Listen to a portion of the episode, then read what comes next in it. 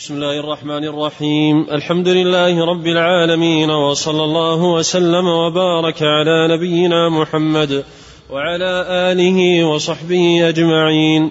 اللهم اغفر لنا ولوالدينا ولشيخنا والحاضرين والمستمعين وجميع المسلمين.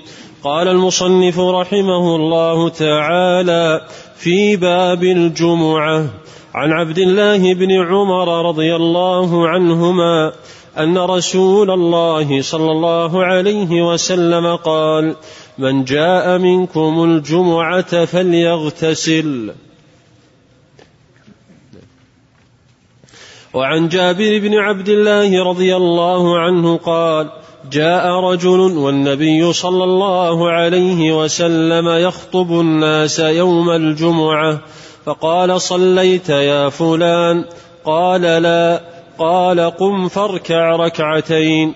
وفي رواية فصل ركعتين.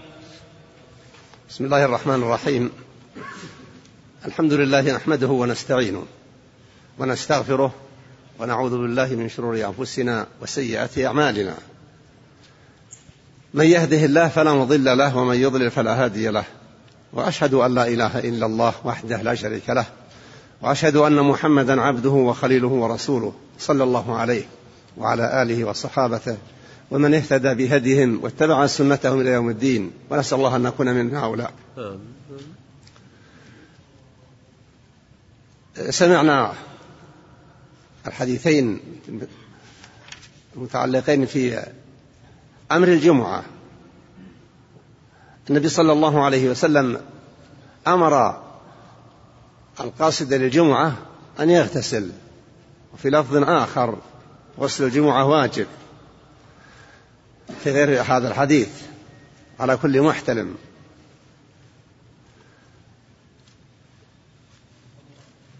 وقد اختلف العلماء هل هذا الوجوب الذي إذا لم يفعل الإنسان ويغتسل يكون قد ارتكب معصية؟ أو أن القصد كمال النظافة والنقاء. وقد اختلف العلماء منهم من لا يرى ذلك لا يرى الوجوب. أما أن الاغتسال حسن فباتفاق العلماء أنه حسن لأن فيه نظافة وكمال وكمال طهارة لكنه إذا كان واجبا تقول عائشة رضي الله عنها لما جاء هاجر المسلمون المهاجرون بني المسجد وكان واطئ السقف والناس في حالة ضيق في لباسهم فإذا اجتمعوا وفي وقت حار ثارت لهم رائحة في المسجد. فأمر المصطفى صلى الله عليه أمر النبي صلى الله عليه وسلم أن يغتسل. من أتى إلى الجماعة الجمعة فليغتسل. وأنه لما تغيرت الحال وصار الناس يلبسون ملابس ليست مما يترتب عليه مع شدة الحر ظهور روائح مؤذية صار من شاء اغتسل ومن شاء لم يغتسل. وقد ورد في هذا المعنى أحاديث. وآثار كما في قصة عمر ودخول عثمان رضي الله عنه. وفي حديث من توضأ فبها ومن يغتسل فالغسل أفضل إلى غير ذلك.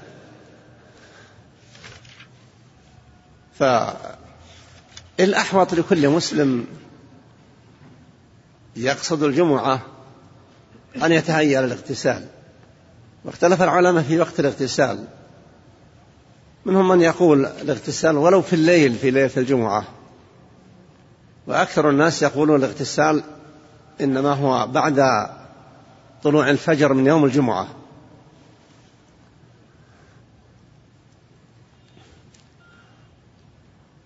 وبعضهم يرى أن الاغتسال ينبغي أن يكون مواليا للذهاب. الذهاب إلى الجمعة يلي الاغتسال. ولا شك أن هذا هو الأولى. لكن هل هو لازم؟ وهل كل من تغير بطلت طهارته عليه أن يغتسل حتى يذهب إلى الجمعة يؤديها في طهارة اغتسال الصحيح أنه لا يلزم هذا الشيء. إنما الذي ينبغي أن يعتني به المسلم هو الاغتسال. وجاء فيه الحث على الاغتسال في معنى آخر. من بكر وابتكر وغسل واغتسل وغسل واغتسل إلى آخر الحديث ومس وتطيب أو مس من طيب أهله وصلى ما كتب له ولم يفرق بين اثنين إذا دخل الإمام أو بدأ الإمام يخطب لم يتكلم ولم يفرق بين اثنين كانت هذه الجمعة كفارة له. من الجمعة إلى الجمعة. فالأحاديث كثيرة الحاثة على الاغتسال.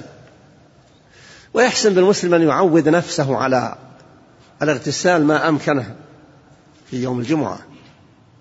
ولا شك أن الأفضل أن يكون اغتساله مواليا لذهابه إلى الجمعة.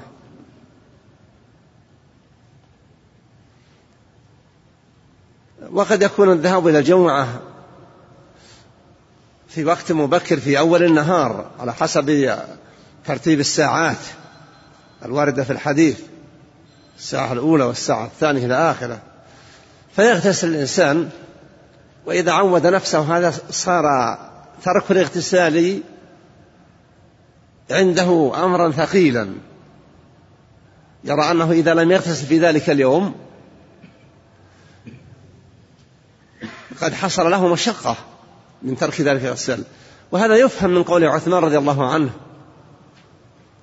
لما دخل وقال إني كذا والاغتسال يعني تركته أن الصحابة فاهمين أن الصحابة فاهمون أن الاغتسال مما ينبغي أن يعتني به المسلم. في البلاد المعتدلة الجو حرارة ونحو ذلك لا يشق عليهم الاغتسال. لكن في البلاد الباردة الاغتسال يحتاج إلى اعتناء وعنى تلك البلدان التي يكون فيها حمامات من أراد الاغتسال يحتاج إلى ذهاب إلى الحمام. فإذا عود الإنسان نفسه ذلك ألفه وصار مواظبا عليه. وما أحسن أن يظهر طلب العلم على طالب العلم. ما أحسن وما أجمل كون طالب العلم يظهر عليه أثر تعلمه مثلا سمعنا هذا الحديث وقرأناه ودرسناه نرى أنه حافزا أنه حافز لنا على العناية لأن العلم الذي لا يعمل الإنسان به يكون علما يشهد عليه بالتقصير.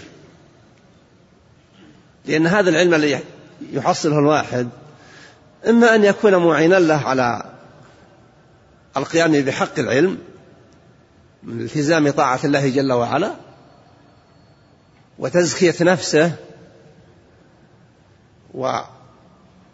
والابتعاد عن إيذاء نفسه وإيذاء الآخرين ليكون أثر هذا العلم باديا عليه. ومن ذلك فيما يتعلق بالجمعة.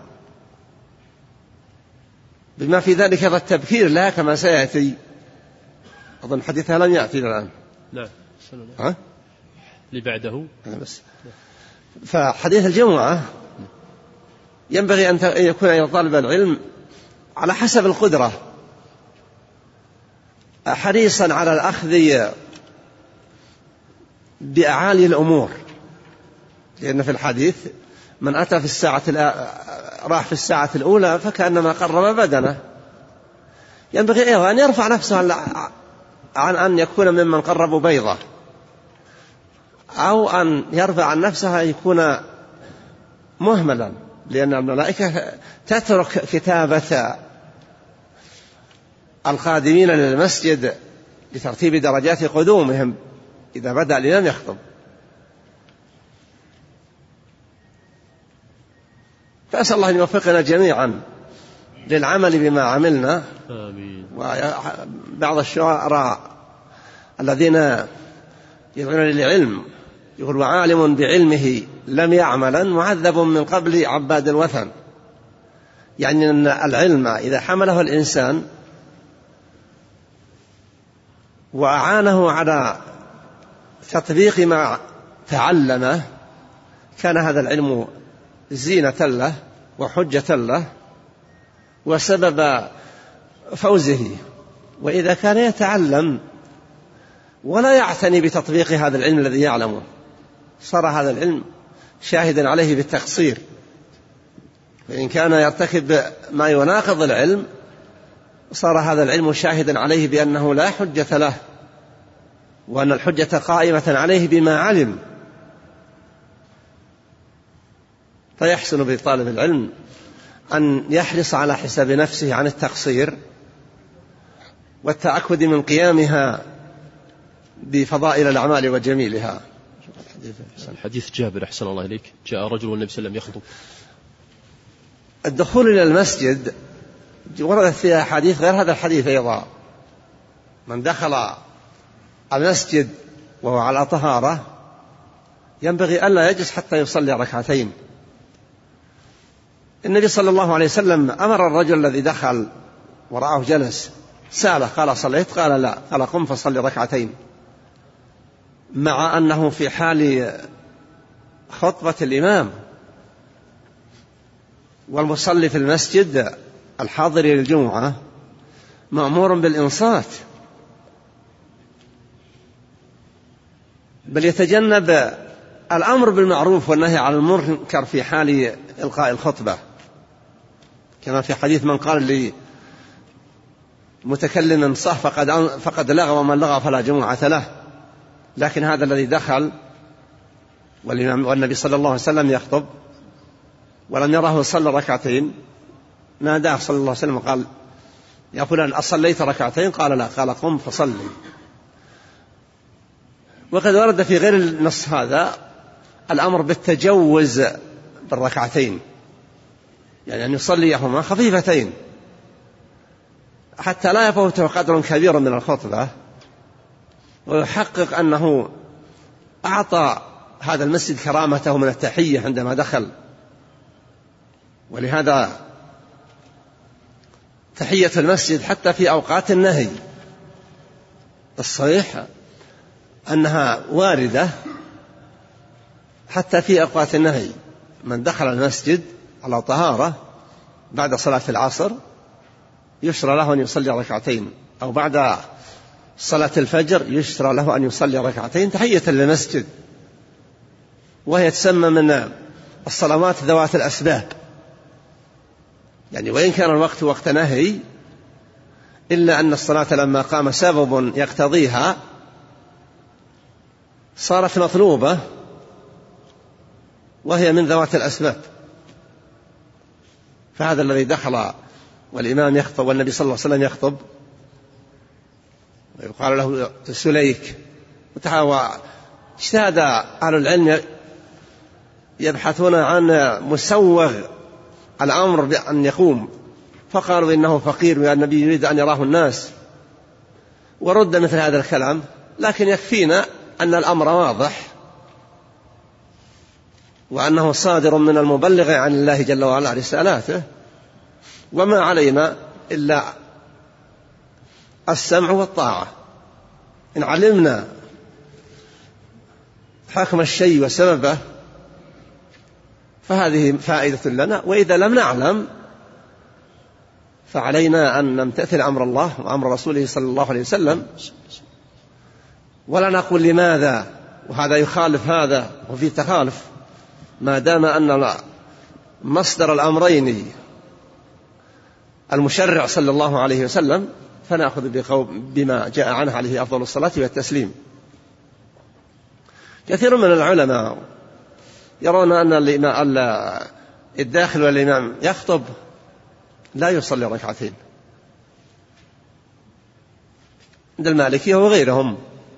لكن قول رسول الله صلى الله عليه وسلم فوق قول كل إنسان.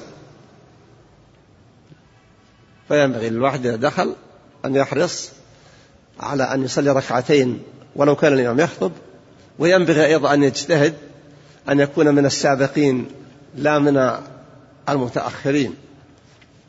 يعود نفسه الذهاب. وفي وقتنا هذا ضعفت الرغبات في يوم الجمعة عن التقدم. كان الناس في السابق من طلوع الشمس والذين لا أعمال لهم تمنعهم يتوافدون للمسجد. وقليل الذي لا يأتي إلا بعد الأذان الأول. وكان الأذان الأول في وسط المملكة في حدود ساعة ما بين الأذان الأول والأذان الذي يكون بين يدي الخطيب. لكن أصبح الناس يسهرون ويغتنمون عطلة العمل. إلى غير ذلك فصار قد يدخل الإمام والمسجد الجامع. قد بقي فيه شطر كبير لم يتكامل الناس فيه. ونسأل الله جل وعلا أن يتجاوز عنا جميعا. آمين. وعن جابر رضي الله عنه قال كان رسول الله صلى الله عليه وسلم يخطب خطبتين وهو قائم يفصل بينهما بالجلوس. هذه سنة خطبة الجمعة أو هذه بهذه الصفة صفة وجوب خطبة الجمعة. أن يخطب خطبة الإمام خطبتين والنبي عليه أفضل الصلاة والتسليم يأتي ثم يجلس على المنبر قبل أن يؤذن فإذا جلس قام المؤذن يؤذن ثم يقوم ويخطب خطبة ثم يجلس ثم يأتي يقوم ويخطب الخطبة الثانية. وجلسته صلى الله عليه وسلم الأولى بقدر أداء المؤذن الأذان. فإذا انتهى المؤذن الأذان بادر لا شك أنه بعد أن يقول المؤذن أن يقول السامع الأذكار التالية للأذان. لأنه من السنة لمن يستمع الأذان أن يجيب المؤذن كما جاء في الحديث بالتكبيرات والتشهد و التثيب لا حول ولا قوة إلا بالله. وإذا انتهى يقول اللهم رب هذه الدعوة التامة والصلاة القائمة آت محمدا الوسيلة والفضيلة وابعثه مقام محمود الذي وعدته. ينبغي للإمام نفسه أن يقولها بعد الأذان. وحتى يتمكن المستمعون في المسجد أيضا من قولها. حتى لا يبدأ الإمام يخطب وهم يقولون أذكارا مع أنهم مأمورون بعدم الاشتغال بشيء حال الخطبة إلا باستماع الخطبة.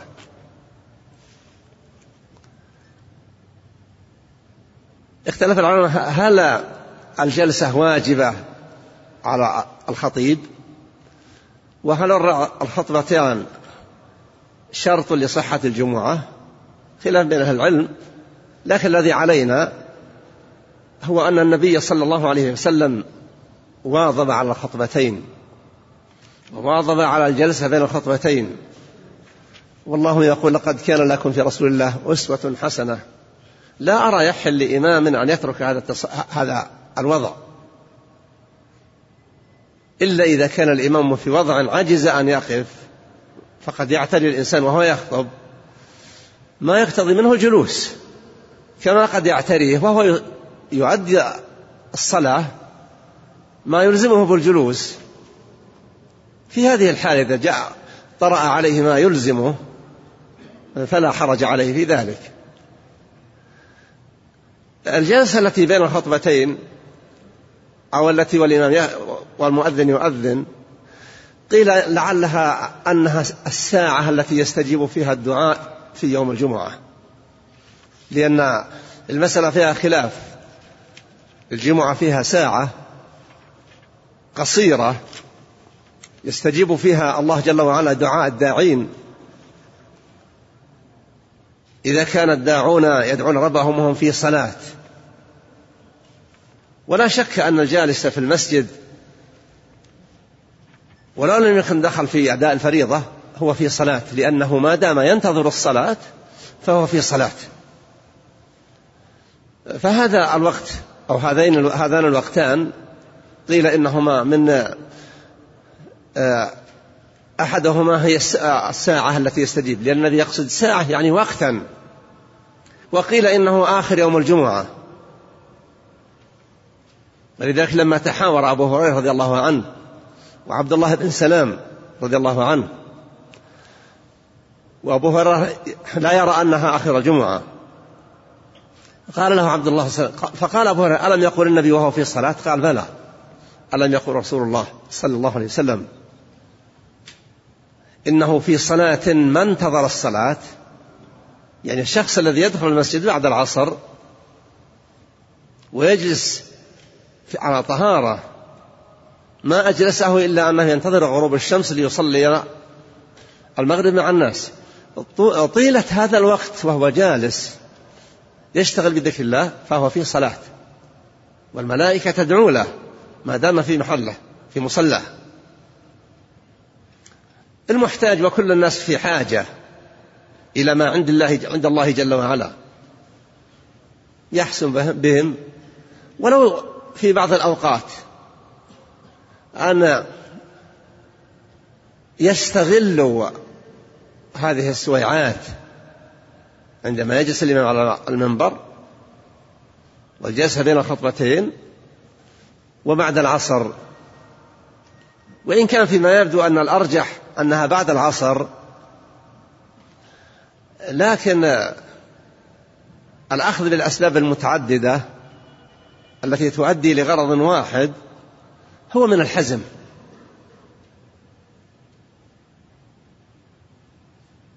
فيما يتعلق بالخطبة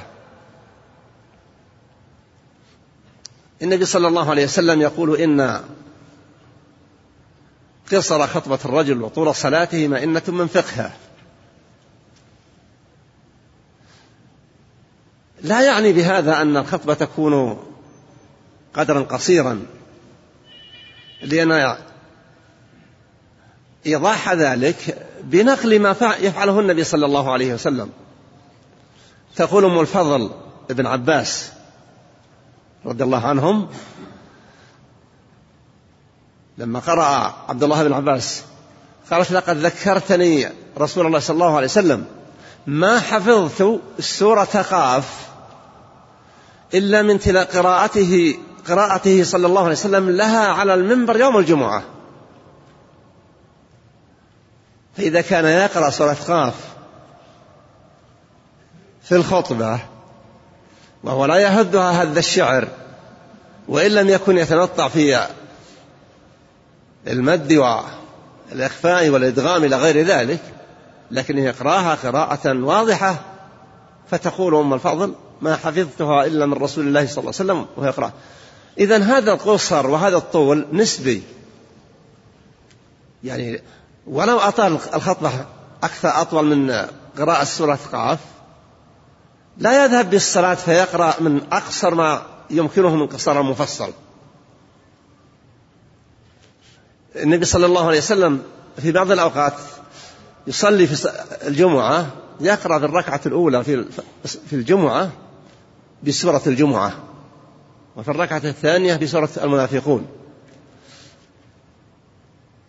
وربما قرأهما في صلاة الفجر وكثير أيضا ما كان يقرأ. في الركعة الأولى بسورة سبح اسم ربك الأعلى. وفي الثانية بسورة الغاشية. من السنة أن يكثر إمام المسجد أو المساجد إذا كان يحفظ أن يكثر من قراءة سورة ألف لام ميم السجدة في فجر يوم الجمعة. يكملها. ويقرأ في الركعة الثانية سورة الإنسان. هل أتى على الإنسان حين من الدهر؟ رحمك الله. وإن كان كثير من الناس قد لا يلتزم ذلك ولو كان يحفظ. لا شك أن الاقتداء بالسنة سيد الأولين أمر كريم وجميل جدا فينبغي لمن كان إماما أن يحرص على ذلك. والعلماء يقولون ينبغي ألا يستمر بحيث يظن العامة أن قراءة السورتين واجبة. لكن ما بين فترة وأخرى يقرأ بغيرهما وأما الإكثار فيكثر من قراءتهما. نعم. حسن الله إليك. وعن أبي هريرة رضي الله عنه أن رسول الله صلى الله عليه وسلم قال إذا قلت لصاحبك أنصت يوم الجمعة والإمام يخطب فقد لغوت.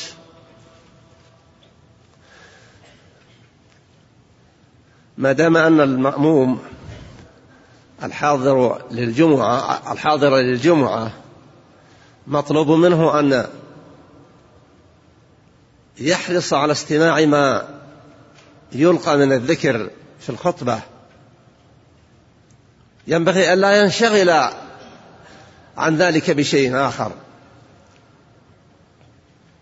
ولهذا نبه المصطفى صلى الله عليه وسلم أن من قال لجليسه أنصت لأن بعض الناس لا يستطيع أن يمسك لسانه في كل وقت.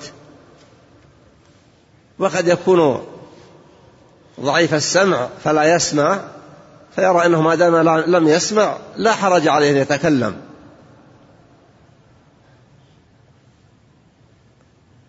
ما دام الأمر يقتضي إنصات جميع من في المسجد باستماع الخطبة من أراد أن يخرج على هذا الوضع العام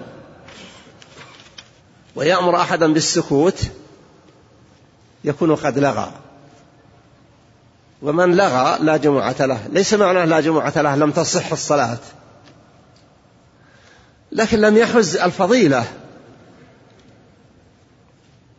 لأن فضل الجمعة فضل عظيم. والنبي صلى الله عليه وسلم هم أن يحرق البيوت على المتخلفين عن الجمع. كما أن من حضر إلى الجمعة وكف أذاه عن الآخرين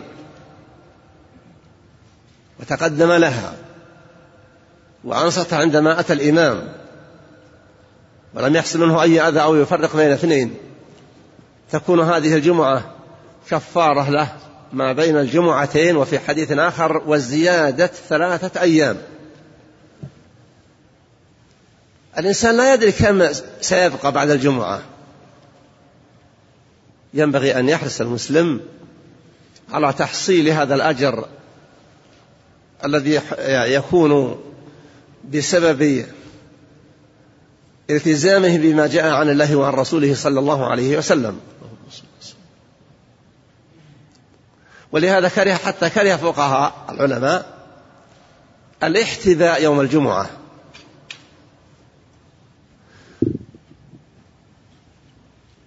والاحتباء ليس معناه أنه الاحتباء الذي عند العرب أيضا الذي لا يكون على ما فوق الإنسان ساترا لجسده وإنما كانوا يضعون ما يحتبون به بحيث يجلس ويصير لا يحتاج إلى متكأ يتكئ عليه. فكره العلماء الاحتباء لأنه يكون فيه راحة مستمرة فقد يحصل للجالس نعاس فيفوته فضل استماع الذكر. ولهذا يحسن بالإنسان بقدر ما يستطيع أن يهيئ نفسه في صلاة الجمعة على تحصيل أجزل الثواب. والتوفيق بيد الله جل وعلا. أحسن الله إليك. وعن أبي هريرة رضي الله عنه أن رسول الله صلى الله عليه وسلم قال من اغتسل يوم الجمعة ثم راح في الساعة الأولى فكأنما قرب بدنه ومن راح في الساعة الثانية فكأنما قرب بقرة ومن راح في الساعة الثالثة فكأنما قرب كبشا أقرا ومن راح في الساعة الرابعة فكأنما قرب دجاجة. ومن راح في الساعة الخامسة فكأنما قرب بيضة فإذا خرج الإمام حضرت الملائكة يستمعون الذكر. لا شك أن هذا الحديث حديث عظيم. وتكلم العلماء في الرواح. الرواح في اللغة في لغة العرب إنما هو الذهاب بعد زوال الشمس ولا شك أنه غير مقصود في هذا الحديث. لأن فيه ساعات أولى وثانية وثالثة ورابعة وخامسة. وهي ساعات لا يتسع لها ما بعد الزوال. وإنما معناها راح أي يعني ذهب إلى الجمعة. هي في اللغة في الأصل أن الرواح ما بعد الزوال والغدو ما كان قبل ذلك.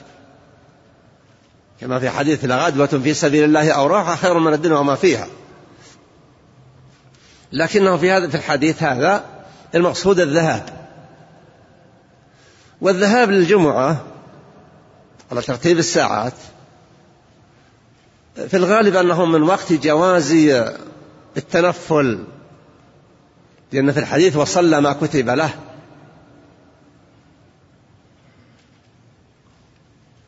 لأن الذي يأتي قد يصلي ست ركعات قد يصلي ثمان ركعات قد يصلي عشر ما كتب له. فإذا حضر الإمام أنصت إلى آخره. فمن راح في الساعة الأولى جامع السابقين صار كأنما أهدى قرب بدنه تصدق ببعير.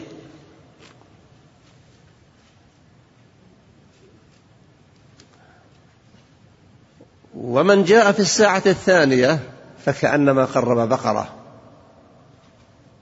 يعني الفضائل إنما تتوفر لأهل العزائم أكثر. لا شك أن البقرة ليست كالبدنة.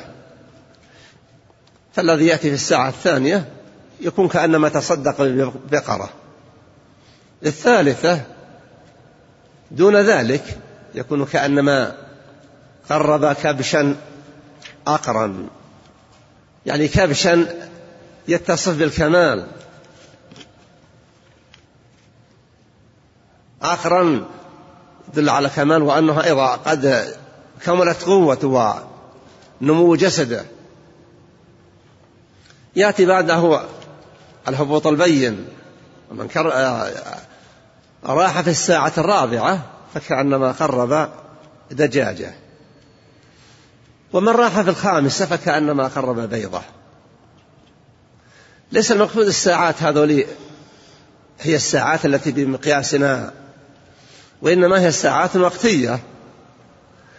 لأنها متساوية في طول النهار ومعلوم أن النهار الطويل الوقت الذي قبل دخول الإمام لأداء الخطبة أطول من الوقت الذي يكون في وقت قصر النهار. لكنه على هذا التقسيم كله إنما هي ساعات خمس. في الحديث أنه يقف على أبواب المساجد أبواب الطرق. الملائكة يكتبون الوافدين إلى المساجد الأول فالأول. كما في بعض روايات الحديث. فهؤلاء الذين يأتون في الأولى وفي الثانية والثالثة والرابعة والخامسة يسجلون في صحائف الملائكة التي يسجل بها المسابقون. إذا دخل الإمام حضر المنبر طوت الملائكة الصحف كتابة المتوافدين. وحضروا يستمعون الذكر. فلا يكتبون من يأتي. أي هؤلاء الذين يحصون الوافدين على قدر ما يستحقون هؤلاء لا يكتبون الذي لا يأتي إلا بعد دخول الإمام. وأما كتابة هذا المعلم يكتبها المرافقون الذين ما يلفظون من قول لديه رقيب عتيد. لأنه يكتب كل شيء على ابن آدم أقواله وآثاره. فإذا استمر الخطبة منصتا. ولم يلغو فاز بثواب السابقين. فنسأل الله جل وعلا أن يوفقنا جميعا المسابقة. لا أقول أن نفوز بقصب السبق؟ لكن أقول المسابقة. والإنسان إذا اصطحب همة المسابقة وحاول أن يحقق ذلك بعمل يقوم به يوفق بحول الله. لأن الله جل وعلا يحب من عبده أن يكون ذا همة في تحصيل الخير. وإذا توالت عند العبد الرغبات سهل الله جل وعلا له طريق التحصيل. لأن تحصيل الخير إنما هو بتوفيق الله جل وعلا. أحسن الله إليك. وعن سلمة بن الأكوع رضي الله عنه وكان من أصحاب الشجرة قال كنا نصلي مع رسول الله صلى الله عليه وسلم الجمعة ثم ننصرف وليس للحيطان ظل نستظل به وفي لفظ كنا نجمع مع رسول الله صلى الله عليه وسلم إذا زالت الشمس ثم نرجع فنتتبع الفيء.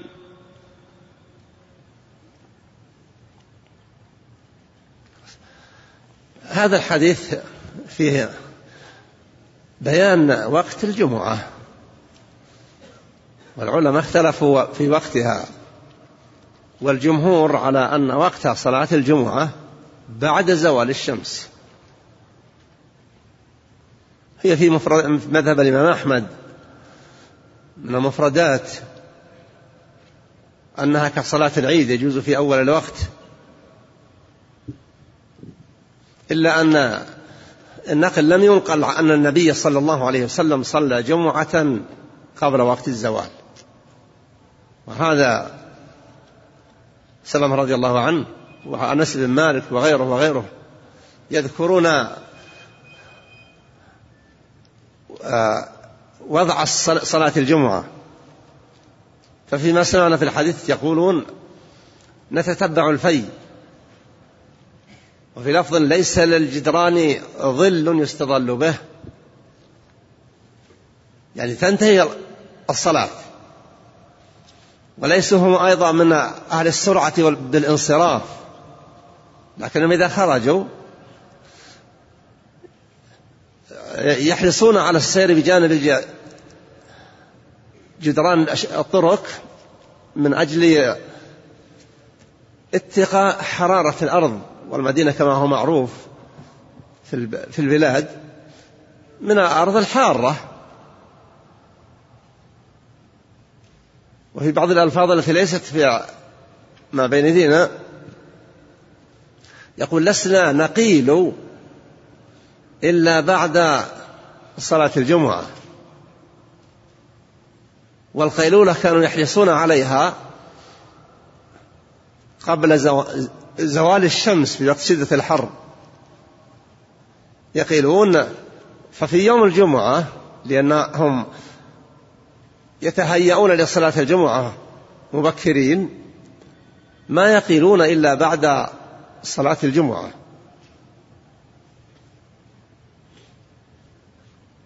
بعض أئمة الجمعة يحرص على التبكير فيأتي للمسجد قبل دخول الوقت. ولا شك أنه مخاطر في هذه الصلاة.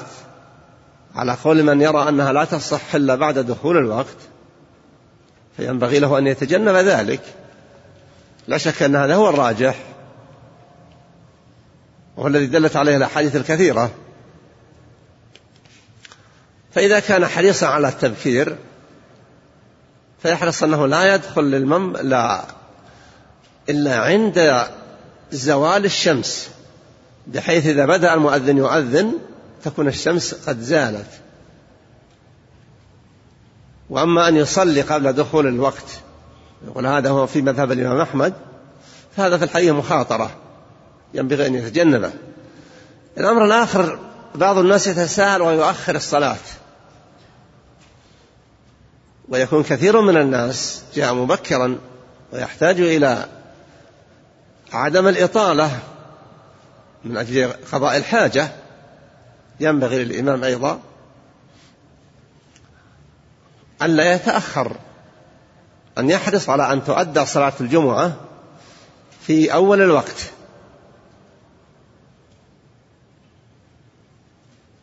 قد يؤخر عشر دقائق أو ربع ساعة ثم قد يطيل الخطبة. ينبغي أن يحرص على أن تكون نهاية صلاة الجمعة قريبة من نهاية صلوات كل يوم في صلاة الظهر. ونسأل الله جل وعلا أن يوفق جميع الأئمة في الجوامع وغيرها والمؤذنين على حسن أداء هذه المهمة الشريفة ليكونوا قدوة وكاسبين للخير. ونسأل الله أن يشركنا جميعا معهم في الأجر. نعم. آمين. آمين. حسن الله إليك. وعن أبي هريرة رضي الله عنه قال كان النبي صلى الله عليه وسلم يقرأ في صلاة الفجر يوم الجمعة ألف لام ميم تنزيل السجدة وهل أتى على الإنسان؟ هذا في الغالب. أن النبي صلى الله عليه وسلم وإذا جاءت كلمة كان في لغة العرب وفي ولا شك أن الصحابة رضي الله عنهم هم أهل لغة العرب. لا أحد أفصح من رسول الله صلى الله عليه وسلم من الناس. ولا شك أن أصحابه أيضا خير الناس في هذا البيان. فكلمة كان إنما تدل على الاستمرار. لكن لا يلزم أن تكون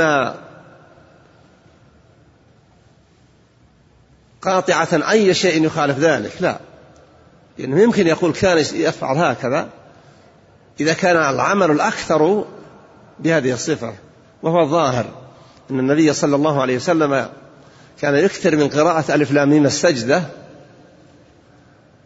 في الركعة الأولى من من صلاة فجر يوم الجمعة. وكذلك هل أتى على الإنسان. والعلماء يكرهون كراهة شديدة أن يقرأ الواحد بعض سورة السجدة وبعض سورة هل أتى على الإنسان. لأنه في هذا العمل يكون قد خالف السنة ومخالفة السنة أمر غير حسن. ما دام أراد أن يستن بفعل رسول الله صلى الله عليه وسلم فليأتي بالسنة كاملة. ينبغي أن يتجنب ذلك. وإذا أراد أن يصمم يحسن لجماعة المسجد أن يشعروا بأنهم لن يرضوا وإذا لم يفعل طلبوا تغييره. لأنه لا يصلح للمسلم أن يرغب عن سنة رسول الله صلى الله عليه وسلم. ما دام رسول الله صلى الله عليه وسلم لم يحفظ أنه صلى بعض قرأ بعض السورة في فجر الجمعة وبعض السورة إنما على الناس إذا لكن يحسن بالإمام أيضا.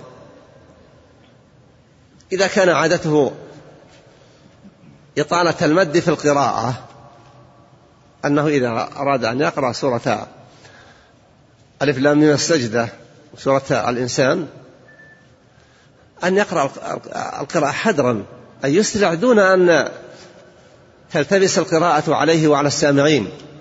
لكن يتجنب المد الزائد والترجيع الذي قد يكون في بعض الأحوال من باب التكلف. لأن المصلي إذا أراد وهو يصلي أن يهتم أحكام التجويد الذي قرأها تعلمها حيث يطبقها تطبيقا تاما يخرج الأمر عن الاحتساب في أداء هذه العبادة العظيمة إذا القيام بالصنعة. ينبغي للإمام أن يتجنب هذا التصنع. نعم. أحسن الله إليك. قال المصنف رحمه الله تعالى باب العيدين. عن عبد الله بن عمر رضي الله عنهما قال كان النبي صلى الله عليه وسلم وأبو بكر وعمر يصلون العيدين قبل الخطبة.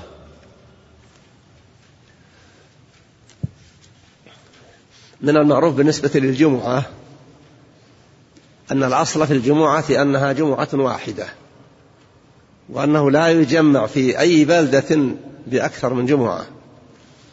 ومسجد والنبي صلى الله عليه وسلم لم يصلى في وقته صلاة جمعة في المدينة. ثم لم يصلى في عهد الخلفاء الراشدين الثلاثة في المدينة إلا في مسجد رسول الله صلى الله عليه وسلم. فالشأن أن الأصل في البلد أنها تكون جمعة واحدة جمعة واحدة. لكن لما كثر الناس واتسعت المدن وصار المكان غير متسع لأن يتسع للناس كلهم وصار يحتمل أن يحصل على الناس مشقة وحرج. استجاز العلماء أن يصلى في البلد أكثر من جمعة. وعند في بعض الناس يرون الجمعة الصحيحة هي الأولى. وما عداها إنما هي تصلى ظهرا ولهذا يخطئ كثير من الناس إذا صلى الجمعة قام وأتى بأربع ركعات. يقصد بأنه إذا لم تكن جمعة تمت فهذه هي صلاة الظهر. صحيح هذا لا داعي له. لكن بقدر الإمكان ينبغي للناس ألا تتعدد الجمعة. إذا كان الجامع يتسع للجميع ولا ينالهم مشقة أن يحرصوا على ذلك. والعلماء بحثوا هذا أيضا في كتب الفقه والفتاوى القديم وبينوا الضرورة التي حملتهم على الإذن بصلاة الجمعة أخرى. حبيت فقط أنبه على هذا حتى إذا أراد الواحد أن يراجع يعلم أن هذا الشيء مما طرق في القديم. بالنسبة لصلاة العيدين. النبي صلى الله عليه وسلم. صلى صلاة العيد وخطب بعد الصلاة. ثم جاء الخلفاء في المدينة أبو بكر وعمر وعثمان رضي الله عنهم أجمعين. فكانوا يخطبون يصلون صلاة العيد قبل الخطبة.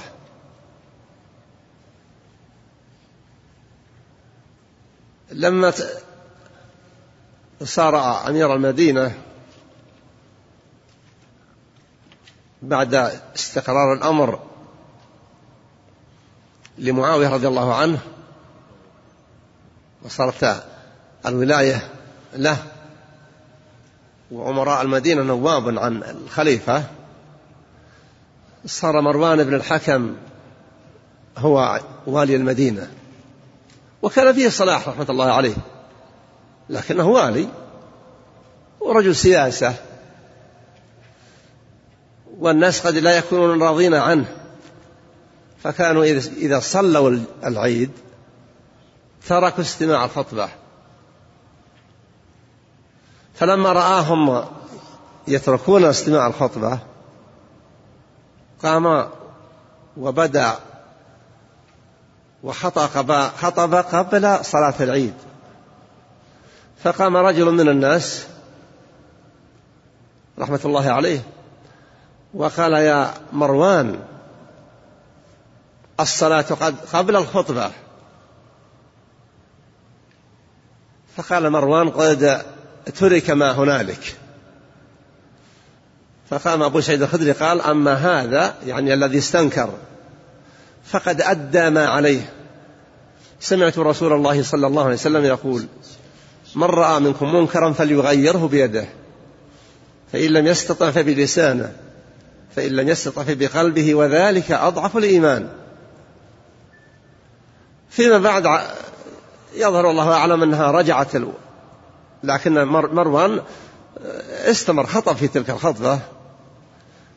ولم أتتبع أن بنظر هل هذا لكن جاءت باستذكار فقط. النبي صلى الله عليه وسلم بالنسبة لصلاة العيد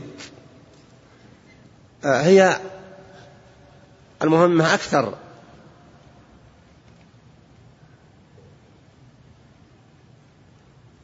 هي من حيث الجملة واجبة صلاة العيد. إلا أنها ليست كصلاة الجمعة في فرضيتها على كل قادر.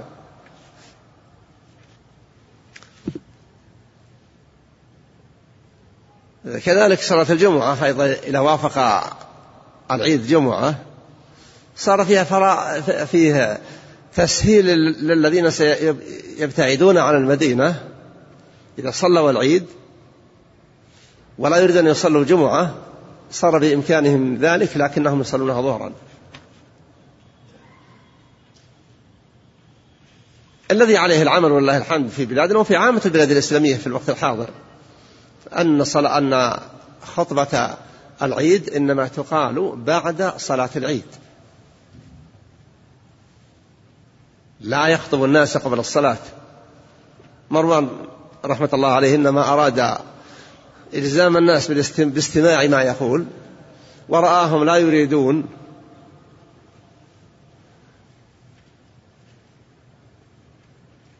فأراد أن يلزمهم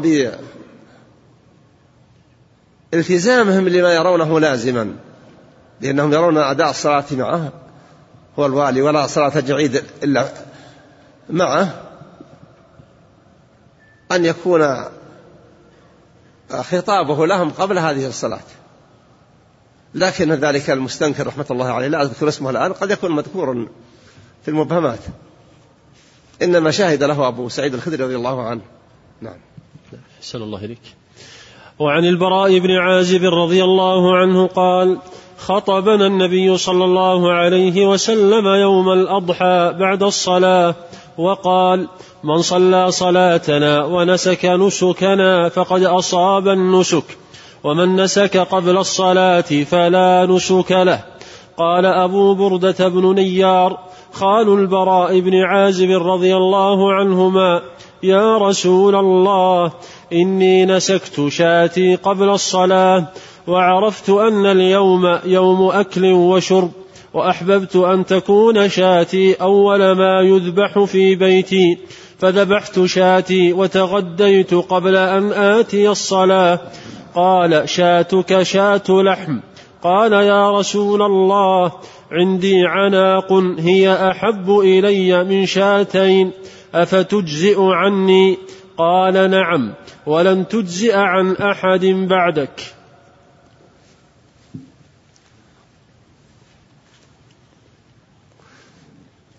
النبي صلى الله عليه وسلم لما خطب في عيد الإضحى وتكلم قال من صلى صلاتنا ونسك نسكنا إلى آخره كان البراء بن نيار وهو خال البراء بن عازب رضي الله عنهما من نسك بعد صلى صلاة ونسك ومن نسك قبل ذلك فشاته شاة لحم أي لا تجزي في الأضحية. فما كان من البراء بن نيار رضي الله عنه إلا أن قال للنبي صلى الله عليه وسلم إني علمت أن اليوم يوم أكل يوم لحم. أحب أن يكون تقريبه أضحيته سابقا لغيره فذبح أضحيته في الصباح المبكر قبل صلاة العيد وأكل من لحمها قبل أن يأتي فأخبر بذلك فقال النبي شاتك شاة اللحم قال إن عندي عناقا والعناق هو ولد العنزة. ولما يطلق عناق يقصد فيها أنثى الماعز الصغيرة. هي أحب إلي من شاتي لحم. أتجزي عني؟ فقال صلى الله عليه وسلم نعم ولن تجزي عن أحد بعدك. لأن الأضاحي يشترط لها سنا معينا. لا تجزئ الأضحية إلا ببلوغ ذلك السن. فإنه لا يجزي من من الظأن إلا ما تم له ستة أشهر قبل وقت الذبح. ولا من الماعز إلا ما تم له سنة. ولا من البقر إلا ما تم له سنتان. ولا من الإبل إلا ما تم له خمس. ما ذبح من هذه بهيمة الأنعام قبل هذه السن لا يجزئ في الأضحية. وبالتالي لا يجزئ في عقيقة ولا في هدي تمتع وقران ولا في فدية ترك واجب من واجبات الحج أو العمرة أو انتهاك محظور من محظورات الحج أو العمرة. يعني يشترط في كل ذلك السن. وهذه أيضا في هذا الحديث ميزة للبراء بن نيار رضي الله عنه. لما رأى النبي حرصه وسابقه إلى ذلك ورغبته في أن يشارك الناس في هذا الشيء الذي يحصل به الثواب قال صلى الله عليه وسلم نعم تجزي عنك ولن تجزي عن أحد بعدك. وقيل إنه شاركه أحد في هذا الشيء لكن الله أعلم. أما في هذا الحديث الصحيح فالتخصيص إنما هو خاص بالبراء بن نيار رضي الله عنه وأرضاه. نعم. أحسن الله إليك. وعن جندب بن عبد الله البجلي رضي الله عنه قال صلى النبي صلى الله عليه وسلم يوم النحر ثم خطب ثم ذبح وقال من ذبح قبل أن يصلي فليذبح أخرى مكانها ومن لم يذبح فليذبح بسم الله. هذا يوضح هذا الحديث. لو قرأناه مع ذاك لكفانا. لأن مع المعنى الذي في حديث البراء بن عزيز رضي الله عنه في قصة خاله البراء بن نيار هو من حيث المعنى هو هذا في هذا الحديث. هذا الحديث فيه شيء من التفصيل والإطالة والمعنى واحد. والعلماء اختلفوا في الأضحية هل هي واجبة على كل أحد أو أنها سنة مؤكدة؟ أرجح الأقوال أنها سنة ليست بواجبة. إنما ينبغي للقادر أن لا يفوت هذه السنة. النبي صلى الله عليه وسلم ضحى بكبشين. واحدة قال عن محمد وعن آل محمد والأخرى قال عن من لم يضحي من آل محمد أو قال من أمة محمد. فالقصد أنها إذا ذبح واحد أضحية في بيته عنه وعن أهل البيت من أبناء وبنات وزوجات في بيته تجزئ الأضحية الواحدة عن الجميع.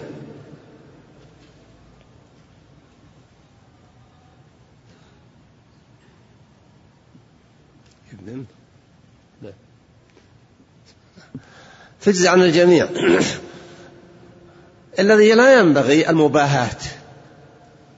في هذا الوقت الأخير صار الناس يصير عندهم شيء من المباهاة في الأضاحي. فلان ذبح عشر فلان ذبح خمس فلان كذا فلان كذا.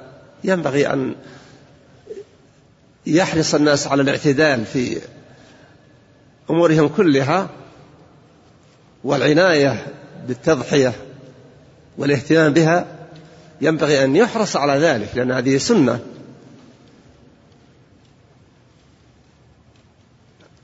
الله جل وعلا غني لكنه يريد من عباده أن يطيعوا ويأتوا ويتقربوا إليه جل وعلا بما يحب من الأعمال الصالحة.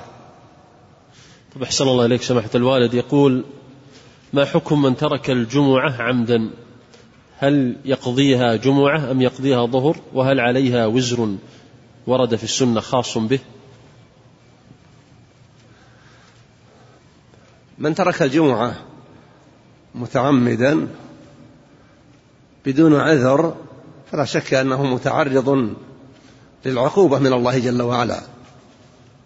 فإن ندم وتاب توبة صادقة فالله جل وعلا يقول وإني لغفار لمن تاب. فالله جل وعلا يحب من عبده إذا أذنب أن يتوب إليه ويفرح بتوبته ليستفيد العبد لأن الله جل وعلا يحب لعباده الخير. وبين لهم طريق الخير. ولا يهلك على الله إلا هالك.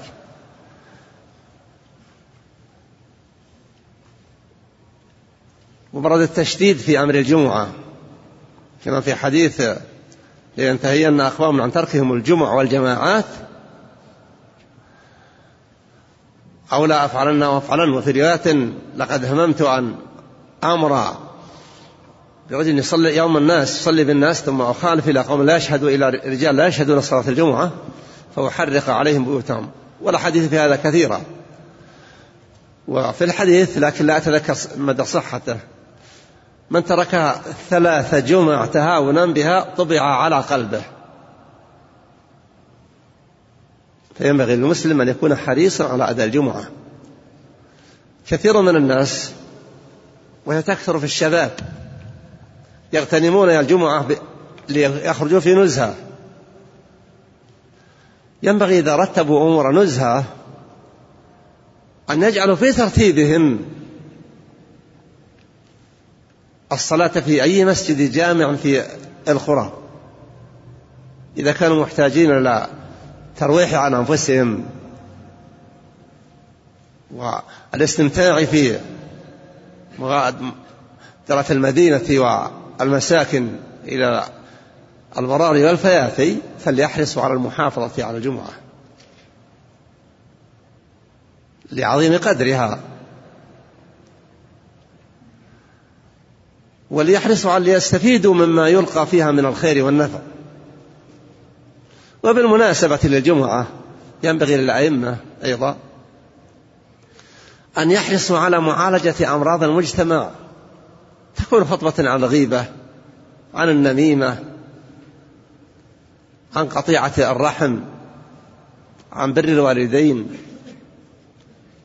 عن بر قرابة الوالدين عن العطف على المساكين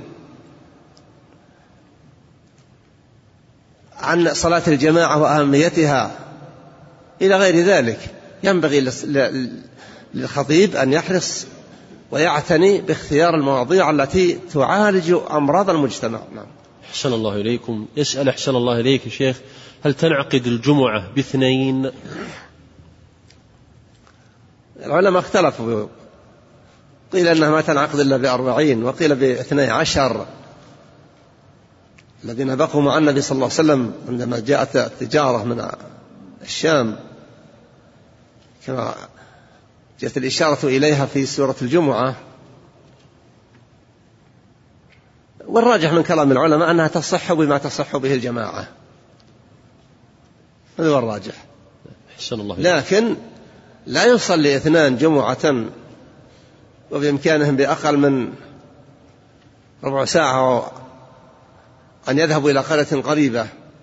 وقد يبنون عدد من البيوت فيقول هذه قرية ونصلي الجمعة. لا. لا بد أن يتقيد الناس. الصحابة رضي الله عنهم كانوا يأتون من مسير من مسافة اثني عشر ميلا وليس بالميل الغربي الذي هو 1700 ياردة وإنما هو بالميل الشرعي العربي. الميل قد يكاد يكون أكثر من اثنين كيلو. لا أتذكر الآن المسافة كم هي. نعم. أحسن الله إليكم. سماحة الوالد يقول متى يبدأ تحديد الساعات الذي ورد في الحديث؟ وكيف تحدد الخمس ساعات؟ هذا أشرت إليه. قلت أنها ليست الساعات المكونة كل واحدة من ستين دقيقة وكل دقيقة من ستين ثانية وإنما هي ست ساعات أي ست مدد زمنية. يمكن أنها متقاربة في القدر لكن قد تكون بمسافة ثلاث ساعات إنما حقيقة ابتدائها من جواز الصلاة التنفل بعد طلوع الشمس. فإذا قسمنا في وقت طول النهار ما بين طلوع الشمس والساعة الثانية عشر إلا ربع بالتوقيت الحاضر. وجدنا أن الساعات في طول النهار تزيد عن سبع. وفي قصر الشتاء تكون دون ذلك لكن هي في الحقيقة آه، تقسيمات. لما قال ساعة من نهار في القرآن ليس معناه ساعة ستين دقيقة. نعم. نعم. أحسن الله إليكم. سماحة الوالد يسأل يقول هل الخطيب محروم من أجر الساعة الأولى والثانية والثالثة والخامسة التي وردت في الحديث؟ أرجو أنه غير محروم لأنه هو يتهيأ للقيام بهذه المهمة. فإذا كان في المسجد مكان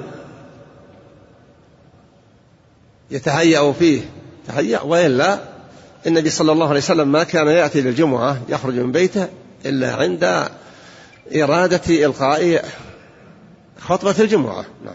أحسن الله إليكم. إذا جلس الإمام بين الخطبتين فهل يشرع الدعاء للمأموم؟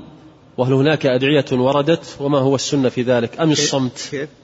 إذا جلس الإمام بين الخطبتين ما الذي يشرع للمأموم؟ يشرع للمأموم في هذه الجلسة أن يكون مشتغلا بالذكر لكن بدون تشويش. ما دام أن هذه الجلسة يحتمل أنها تكون هي الساعة الذي يستجاب فيها الدعاء فمعناه أن الدعاء ما يستجاب إلا إذا حصل دعاء. أما لو سكت ما دخل في هذا المجال نعم.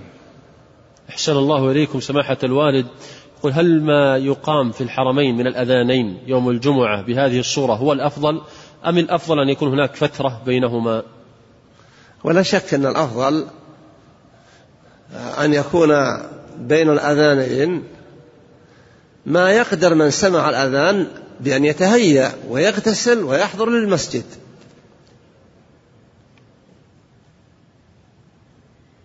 أما في الطريقة التي تكون الآن في الحرمين فالمدة قصيرة جدا لا تتسع. لا تتسع للاغتسال والتهيؤ لبس ملابس الجمعة والإتيان إليها. نعم. أحسن الله إليكم. يسأل سماحة الوالد هل هناك صلاة نفل بعد صلاة الجمعة مباشرة خاصة بها؟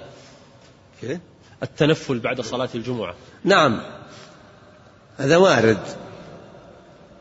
من تنفل في المسجد فهو وارد.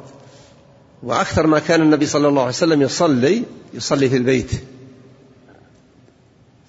يصلي ركعتين في, في البيت بعد صلاة الجمعة. وقيل أربع. أو يصلي في المسجد. وفي حديث معاذ رضي الله عنه لما صلى معه رجل في المقصورة وهو خليفة هذا الرجل لما سلم قام وصلى ركعتين في يوم الجمعة. لما انتهى من الصلاة قال له معاذ رضي الله عنه إن النبي صلى الله عليه وسلم نهى أن توصل صلاة الجمعة بصلاة إلا أن يتحول المصلي من مكانه أو يتكلم. فالصلاة للجمعة واردة. أحسن الله إليكم. يسأل يقول حديث النبي صلى الله عليه وسلم من مس الحصى فقد لغى. هل هل يقع فيه أو يدخل فيه مس الفرشة وتحريكها أثناء الخطبة وكذلك الانشغال بالهاتف الجوال بإغلاقه أو بفتحه؟ هذا أكثر من مس الحصى. انشغاله بالجوال. الإنسان يمكن يمس الحصى بدون تفكير. وإنما قيل له من مس الحصى فقد لغى ليكف عن الانشغال حتى لا يجعل باله مشغولا بشيء غير ما يستمع له. وأما إذا كان يشتغل بالجوال يصرف شوف ما فيه من صور وغير ذلك فهذا انشغال غير حسن وأسوأ من اللغو. نعم. أحسن الله إليكم. هذه امرأة تسأل تقول زوجي مهمل في تربية أولادي ويتعاطى المخدرات ويطلب مني الإنجاب وأنا لا أريد لأنه لا يذهب بي لا إلى مستشفى ولا إلى مراجعة ولقد جربته في بناتي السابقات وهو يلزمني بذلك فهل أطيعه أم لا؟ حفظكم الله. أرى لك أن تطيعيه ولعل الله أن يأتي بذرية صالحة ينفع الله بها. وكونه يستعمل المخدرات أرى لك أن تعالج الموضوع. ولو أن تجعل أحدا يبلغ عنه لأن هذا ليس بالعداوة له وإنما لإصلاحه. وإصلاح المخ... الفاسد مطلوب ممن يقدر على إصلاحه. نعم. أحسن الله إليكم. هذا لح علينا في عرض السؤال عليك حفظك الله. يقول يا شيخ لقد رأيت آه، في المنام رأيتك في المنام في رؤيا أنك كنت تسوق سيارة أجرة فأوقفتك فرفضت أن تركبني ثم سألتني أتأتي للدرس؟ فقلت نعم فوافقت على إركابي معك. فما تفسير ذلك؟ حفظك الله. أبد ما أن تحضر للدرس إن شاء الله فهذا هو التفسير. أحسن الله إليك يا شيخ. طيب ننتقل أحسن الله إليك إلى أسئلة الإنترنت. هذا أحد الإخوة من الأردن يسأل يقول ما حكم من يحلق من لحيته ويسبل في ثوبه وهو ذلك أبي يفعل ذلك مع أني أنصحه كثيرا وأذكره لكن دون فائدة فكيف أتعامل معه؟ حفظكم الله. لا شك أن الإسبال معصية وأن حلق اللحية, معصية لكن ذلك ليس بكفر. وأما بالنسبة للوالد فله وضع آخر. الوالد ينبغي أن يتعامل الولد مع والده بالإحسان واللطف. حتى لو كان الوالد كافرا. الله جل وعلا لما ذكر ما ذكر قال وإن جاهداك لتشرك بي ما قال إذا جاهداك فاتركهما. أمره أن يصحبهما في الدنيا معروفا ويتبع سبيل من أناب إليه. احرص على الإحسان إلى والدك وذكره برفق لا بعنف ولا بازدراء له وإنما تذكره غيرة عليه وحبا له. لعل الله أن يهديه. نعم. أحسن الله إليكم. سماحة الوالد هذا يسأل من أبو مصطفى من المغرب يقول لقد صدر من وزارة الأوقاف في المغرب أن يسلم الإمام أن يسلم الأئمة في المساجد تسليمة واحدة وأن لا يسلموا تسليمة ثانية. فما توجيهكم حفظكم الله في الصلاة خلفهم؟ الصلاة صحيحة. ولو سلموا تسليمة واحدة إلا أنها مخالفة للسنة. ومخالفة السنة غير محمودة من كل أحد. فكيف بدولة حكامها يذكرون أنهم من ذرية محمد صلى الله عليه وسلم؟ إذا كان سائر الناس عليهم أن يعظموا ما جاء من أخبار فعله صلى الله عليه وسلم فإن هؤلاء من أولى الناس بمثل هذه الواجبات. لأنهم هم من سائر المسلمين ثم يمتون إلى سيد البشر بصلة النسب. أرجو أن لا يكون هذا الخبر صحيحا. أرجو أن لا يكون صحيحا. تطبيق السنة مطلوب. يمكن أن يقولوا إحنا ما أمرنا أنه لا يسلم ولكن لا يرف لا يجهر بذلك. يسلم الإمام والمأمومون على اليسار. بعد اليمين لكن لا يكون بصوت. النبي كان يسلم بالصوت على اليمين واليسار ويقول السلام عليكم ورحمة الله. يسمعها الصحابة رضي الله عنه. ينبغي أن يحرص المسلم في كل مكان على تعظيم سنة رسول الله صلى الله عليه وسلم. اللهم صل وسلم. أحسن الله إليكم. وهذا أبو محمد الأثري من مصر يسأل يقول أحسن الله إليكم. ما ردكم على من يستدل بقول الله جل وعلا إلا الذين آمنوا وعملوا الصالحات على أن العمل خارج عن الإيمان لأن العطف يفيد المغايرة. أنصحك أن تقرأ الأحاديث حديث النبي صلى الله عليه وسلم وهو أعرف منا جميعا من السائل والمسؤول بالإيمان. ثم ما الفائدة في إثارة هذا الشيء؟ هل فيه مصلحة حتى تسأل هذا السؤال؟ وما الفائدة لو أجبتك بنعم أو أجبتك بلا؟ النبي لما قال الصحابة أتدري ما الإيمان؟ ألم يذكر الأعمال؟ ألم يقول النبي صلى الله عليه وسلم الإيمان بضع وسبعون شعبة؟ الإيمان. أعلاها قول لا إله إلا الله. وأدناها إماطة الأذى عن الطريق. ثم قال والحياة شعبة من الإيمان. هذا الإيمان الذي مكون من شعب. كيف تفصل وتقول هذا ما لا دخل له وهذا له دخل؟ ما أحسن أن يكون مسلم سائرا خلف منهج رسول الله صلى الله عليه وسلم وصحابته رضي الله عنهم وأرضاهم. نعم. أحسن الله إليكم. وهذا أخونا عبد العزيز من المغرب يقول رجل حلف بألا يرجع إلى ذلك العمل وإذا رجع له فإنه ليس بمسلم. ما حكم هذه اليمين مع أنه يرغب في الرجعة إلى ذلك العمل؟ لا شك أن هذا خطأ. ومن أحاديث الوعيد من حلف بغير ملة الإسلام فهو في ذلك. نسأل الله العافية. من قال أنا يهودي إن لم أفعل أنا كذا إن لم أفعل لكنه لا يخرج من الملة. هي معصية عظيمة وجرأة سيئة. نصيحتي له أن يتوب إلى الله جل وعلا وأن يكفر كفارة يمين ويرجع لذلك العمل. أحسن الله إليكم. وهذا زائر من المغرب يقول سائل يقول إن رجلا غرس في أرضه شجيرات شجيرات فلما ذهب قمت بقلعها فغرستها بأرضنا وقد صدر مني هذا في صغري والآن قد كبرت قد كبرت وكبرت الأشجار في أرضنا ويصعب قلعها وأريد التوبة فما هو توجيهكم حفظكم الله؟ إن كان صاحب صاحب الشجيرات موجودا فاذهب إليه واعتذر منه وأرضه بما تقدر عليه ليرضى. وإلا فالحساب أمام. فإن كنت فعلت ذلك قبل التكليف في الصغر فيخف الأمر عنك لكن لا تبرأ الذمة إلا بإعادة الأمور إلى وضعها.